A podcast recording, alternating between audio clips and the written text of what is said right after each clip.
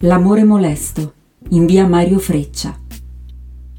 Il film di Mario Martone, girato nel millenovecentonovantacinque, racconta di Delia, che vive a Bologna e lavora come disegnatrice di fumetti.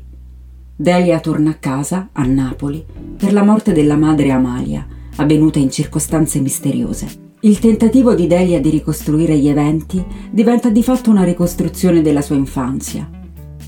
La porta azzurra dove Delia ritrova gli abiti della madre e li indossa e dove ricorda gli avvenimenti che aveva rimosso da tempo è in via Mario Freccia, nel Rione Luzzatti, a Napoli. Oggi si riconoscono i tubi a sinistra della porta, a cui è stata tolta la cornice.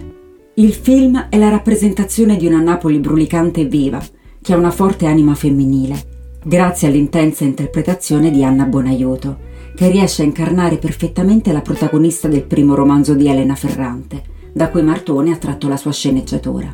Il regista, abbandonata la teatralità del suo film d'esordio, si immerge nelle strade di Napoli, una città che, come la protagonista del film, ha bisogno di tornare alle radici del proprio disagio esistenziale, per poter sperare di riprendere a vivere.